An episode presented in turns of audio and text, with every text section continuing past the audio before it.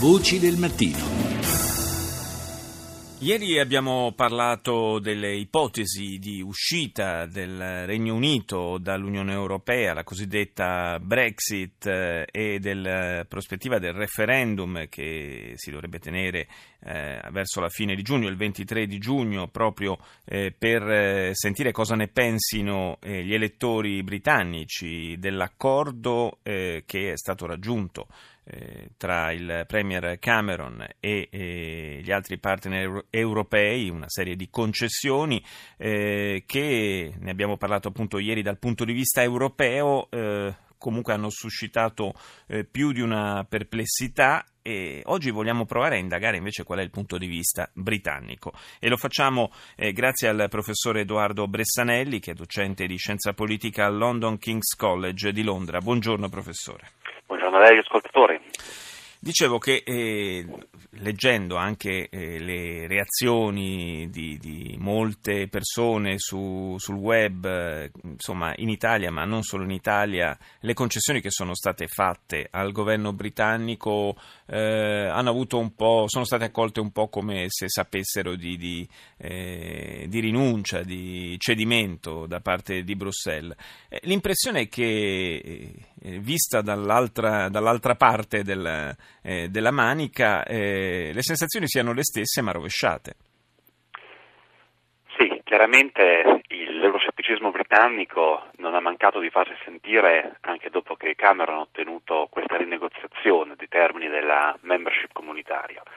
ma è stato davvero notevole come i tabloid, eh, i giornali scandalistici del regno abbiano commentato eh, quello che Cameron è riuscito a ottenere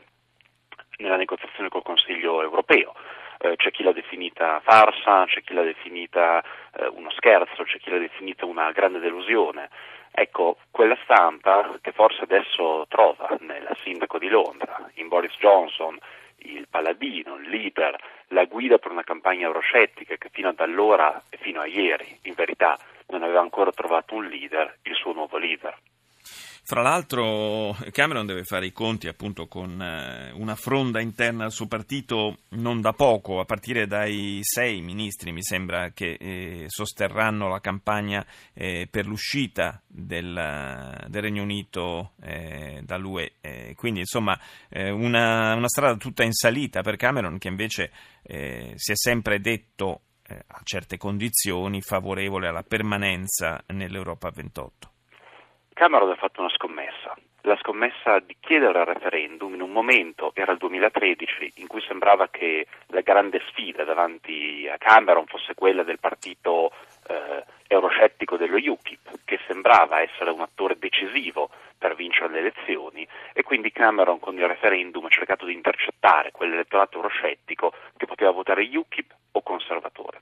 Beh, ora il referendum c'è e la cosa notevole è che si pensava che Bruxelles potesse essere lo scoglio più grande eh, davanti a Cameron, eh, perché ovviamente quello che è successo l'altro giorno, il 18 e il 19 febbraio, eh, richiedeva l'accordo unanime dei 28 Stati membri, dei 27 ovviamente escludendo certo. Eh, lo Stato di Cameron. E invece la partita che a Bruxelles si è chiusa in fin dei conti in maniera abbastanza agevole. Si presenterà ora eh, il difficile per, per, il primo ministro britannico, perché il partito è davvero spaccato. Eh, le stime ieri dei deputati che hanno scelto un lato o l'altro dicevano che 141 fossero favorevoli a rimanere nel Regno Unito, 120 a lasciare e 69 gli indecisi. Come si schiereranno i leader eh, e da qui eh, in avanti come si svilupperà la campagna avrà un effetto decisivo sia sul partito parlamentare conservatore, spezzato a metà come una mela, sia sull'elettorato indeciso, perché ancora non si capisce bene, i sondaggi sono molto, hanno un margine di vittoria per il sì molto molto risicato e alcuni anzi eh, eh, altri danno invece eh, vincente il no e quindi tutto si giocherà nella campagna elettorale. C'è qualche sondaggio che sia stato fatto dopo il raggiungimento del, dell'accordo a Bruxelles? Sono dei sondaggi, anche se i sondaggi che oggi sono eh, maggiormente commentati sono quelli sulla popolarità di Boris Johnson e su mm. quanto la popolazione britannica conosca la posizione del sindaco di Londra. Eh, si è visto oggi come in realtà i cittadini britannici ancora non abbiano davvero inquadrato la posizione del sindaco di Londra, che è uscito appunto eh, allo scoperto l'altro giorno, suscitando peraltro le ire del primo ministro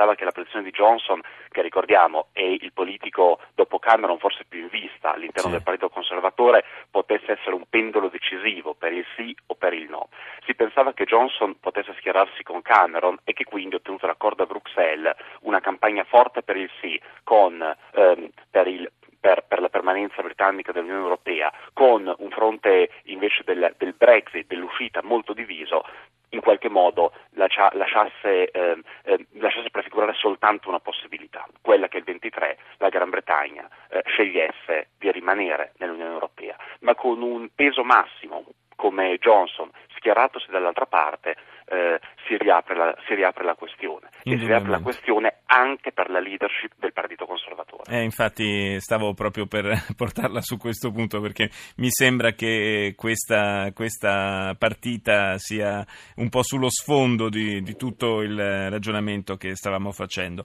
Io ringrazio il professor Edoardo Bressanelli, docente di scienza politica al London King's College di Londra, grazie di essere stato con noi stamani.